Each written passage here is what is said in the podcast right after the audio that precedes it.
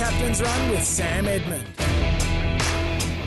Welcome back to the show. Julian De Stoop with you. As we said before the break, another extraordinary night in the World Cup. The Germans are out. The Japanese have topped their group. Belgium is out, and we're building up, of course, to the Socceroos v Argentina, 6 a.m. on Sunday. I've always wanted to be Adam Peacock, but right now I'd love to be Adam Peacock. Code Sports, SEN host. He is in Qatar. He was in the stadium yesterday for the Socceroos. He was in the stadium uh, for Japan versus Spain uh, this morning, our time. And he's been good enough to join us. Hello, Adam. Jules, how are you, mate? I'm good, mate. How are you? Uh, I'm going to cut cut to the chase. Was that ball over the line or not for the Japanese winning goal? No, I reckon, I reckon it was in. I reckon oh, it was in. So I've just been smashed for saying it was out, and now you've backed them up. Sorry, mate. I didn't hear that. Um, no, it's optical illusion. Look, the, the, the angle that was shown first of all on the on the TV coverage, which looks like it was out. Now, if, for context, everyone obviously Uh, probably across the story, but this was lead up to the Japanese second goal, and they totally deserved it as well. By the way, the first 15 minutes that they played in the second half was extraordinary the amount of pressure they'd put on Spain. They they made Spain look like a pub team for, for 15 minutes. They just couldn't cope with their pressure. But the, the ball was uh, pretty much over the byline. But the rule is anything that's it's not like tennis. It's not just the mark that's left on the court of the ball. The sphere that's above the ground, like it goes wider, all of that has to be over the line. And and I don't actually I can't see a, a view from a proper angle where it's like right on the line that suggests that it is over the line. So it, millimetres in it, and I'm glad they've gone with the attacking side. How will that be? Uh, how will the news go down in Germany? The fact that that decision and the fact for the second consecutive World Cup they haven't made it through the group. I think the, the, the, way the Germans deliberate things is is through a very much a common sense lens, so that they'll look at that decision and go, "Oh, it's you know, if it was Australia or England, we'd whinge about it for the rest of the time." But I, I, think the Germans will look at it and go, "Look, we we yes, that decision might another day have gone for us, but." Um, that's not good enough for us. We, we shouldn't be relying on things like that. And they've got a very good competition in the Bundesliga. I just get the feeling that in the last few years, the Bundesliga has turned into this breakneck end to end counter attacking, ridiculously intense league, and it's probably on par with the Premier League in many senses. That it's it's spun out of control, and, and they're not producing the type of players that they need. Look, they weren't far off, but it is a disaster by their standards that they're not playing in the knockout stages again, as you mentioned. So they'll be looking, as you say, the Germans are they're pretty methodical and they're they're pretty realistic. They'll look over this with a fine tooth comb, won't they? Oh yeah, oh they'll do the most thorough of, reviews with cool heads as well. Um, but yeah, it's, it's like not good enough for a, a, a league of their standing to not have a national team in the knockout stages of a of a uh, of a World Cup. And look, they, they did this massive review in the early 2000s um, and, and and worked out their structure, and it all filtered through their federation, and it, it eventuated in producing a, a generation that did okay at the 2010 World Cup, and then was outstanding at the 2014 mm. World Cup. But it's it's quizzical what's happened since because they've, they've, it looks like they still have the playing stocks, but just not maybe the depth that they require in matches like this. I saw we're talking to Adam Peacock, Code Sports, SEN host. He's over at the World Cup uh, in Qatar. Saw some of your shots on social media this morning. What was it like in the stadium with the Japanese and the, and the atmosphere during that game? And saw there, I think it was your shot of the press pack that was around them, or the photographers after the game. What was it like in the stadium? Yeah. I was extraordinary because what was happening was you, you, you at the ground. They don't actually show it on the big screen, but they put up the table of the, the, the live ladder as the because the matches are concurrent, yep. so it, it, it warns against collusion between um, the two fixtures, which happened in 1982 and eventuated in Algeria missing out in controversial circumstances. But yeah, that, that they keep everyone updated through there. But yeah, everyone's got their smartphones out, and and when Costa Rica took the lead, mm. which meant Germany and Spain were yes. out, this this ripple became a roar, became amazement, became holy moly, what on earth is going on here? After about three or four minutes, until Germany equalised, which put Spain back in. But then it meant that uh, Japan had to hold on because if Spain equalised mm. 2 1 up Japan, Spain equalised, Japan would have gone from first to third, and they were out. So in the end, they held on. Um, Spain did attack, but they just couldn't find the solutions to win the game or draw the game.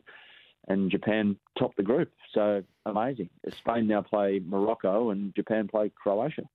Unbelievable group that one. It's extraordinary for Japan. They beat the two big guns in the group and then they lose to Costa Rica. What's this tournament said about Asian football so far, Adam? We just had a, a temper text that rightly pointed out from the seven games between Asian teams and European teams, the Asians have won four of them. We've got one more tonight between uh, South Korea and Portugal. What, what's all that say about Asian football compared to European football um, with those results so far? Yeah, it's it's a great thing because it means that the gap is closing, and there is a gap between the European nations and Africa and, and also Asia. The African teams have been pretty impressive and good to watch here. South Americans obviously are always going to have depth, especially Argentina and Brazil. But yeah, I, I can't pinpoint it exactly, but there's a number of factors. Look, the conditions will be a factor. Like um, Asian teams are used to playing in Doha, and it is different here. It's like really humid nights the ball doesn't hold up on the pitch. Like the balls in behind just do not work because it just skids yep. skids through. So anyone who's played here in Doha used to the conditions. Maybe it's that. Um, maybe it's the European seasons. We're, we're, we're trying to get a, a, guide on having a World Cup in the middle of a European season. Is that having a material effect? I, I don't think it has that much. I think it's made the games of a more intense, higher quality. In fact, because everyone's in the rhythm. But yeah, it's it's just one of those things, I think, and, and the investment that's gone into Asian football over a long period of time, it's it's kind of paid off. You're one of the, I guess, thousands of Australians that were lucky enough to be there uh, the other night uh, when Matthew Leckie scored and we beat Denmark and went through against all the odds. Uh, what was it like in the stadium? And just watching some of the pictures on the news reports back here, my old mate Clint Stanaway has been mugged in every piece to camera that he's done. Uh, what what were the celebrations like afterwards? he deserves it, Stanaway. Firstly, yeah, true. Um, no, uh, the, the celebrate. It was weird. The, the atmosphere inside the ground for the for the first hour it was like a library. You could hear the players talking to each other. We're being criticised for that, like, the Australian fans. Well, yeah, I, I, I, get it, but they haven't been done any favours by whoever's doing the ticket allocation for starters because they're all in different pockets. Mm. It's not like there's this one big wall of Australian fans. It's, in my opinion, garbage. But anyway, um, and and it's not the fault of the FFA. I, think it's um, FA, I should say. It's it's FIFA who do the allocation. They're, they're in three different parts, and it's just dumb. Anyway, um, it, it was it was it was tense. It was really tense, and you know, big moments happen, and obviously the crowd. But once Leckie scored, everything changed. everyone then all of a sudden, from an Australian perspective, had something to hold on to, and everyone from a Danish perspective had something to go after. And then it then it got a bit, bit hectic. But uh, yeah, it was it wasn't the best atmosphere. But what I do know at the Bin Ali Stadium on Saturday night, stroke Sunday morning, the joint is going to go off yeah. because the Argentinians they dead set fly to Pluto to follow their team. so they're here en masse and it's going to be rocking that joint. That is going to, yeah. There's going to be some sort of uh, atmosphere at that game. Where do, where do you rate this achievement on compared to some of our other achievements? You know, getting through in 2005, what we did in 2006, winning the Asian Cup in 2015. Even though we're still got to, hopefully, some more games to play, but just the fact we made it with this squad through, where does it rank for you? Number one. Yep. Yeah, I I just think, given the expectations going in, uh, and I remember 2006 that the expectations weren't sky high because we hadn't been there in so bloody long. So um, it, it, even though we had a good squad and, and, we had a great coach in Gus Hiddink, the expectations were okay, but not through the roof. But this time, expectations are through the floor. Not through the floor, but down down below what they were in 2006. So, yeah, this is number one. Um, and for this squad, and, and look, look, talking to people before the tournament here in Doha, I was here a week before it started. You kind of mentioned that you're from Australia. They just look at you and go, "Oh yeah, that's right, you're here." oh, yeah, forgot about that. Oh, you got a tough group, don't you? Yeah, yeah. Not one person yep. flipped around and said, "Oh, I'll give you guys a bit of a chance." So yeah, it was. Um, it, that's that's why it's number one for me. The, the achievement to get out of the group and and not done yet. And it, it's funny. There's there's just a sneaky little thought, and everyone's whispering it. I don't want to say it out loud, but Argentina play a style of game that's not like full on, full throttle the whole time, which might actually not be too bad for the Socceroos, provided they keep their concentrations when the little bloke has the ball. Yes, That's the little bloke. The absolute key. the, the little bloke who, who's pretty good. He's um, pretty handy. So, yeah, they, they, they play a they play a slow, slow, slow. All of a sudden they go and, and go quick and, and hurt you in a flash before you even know it. Like you, you've got three three punches on your jaw and you haven't even hit the ground. You don't know what's happened. So, yeah, they, they've got that absolute quality. But yeah, I don't know. I, I'd, I'd be fascinated to see how Graham Arnold prepares the team and, and the shape he puts out because yeah, what the, the, they're playing with house money here. It- It's not like they they need to go and protect and you know kind of sneak through with a draw or whatever like that. That they can they can go for it a little bit. So I'll be I'll be pretty intrigued to see how Arnie sets up. Has uh, Notegate got much of a run over there? The fact that we uh, got a hold of a little message that the Danes were trying to, hu- to pass around during the second half?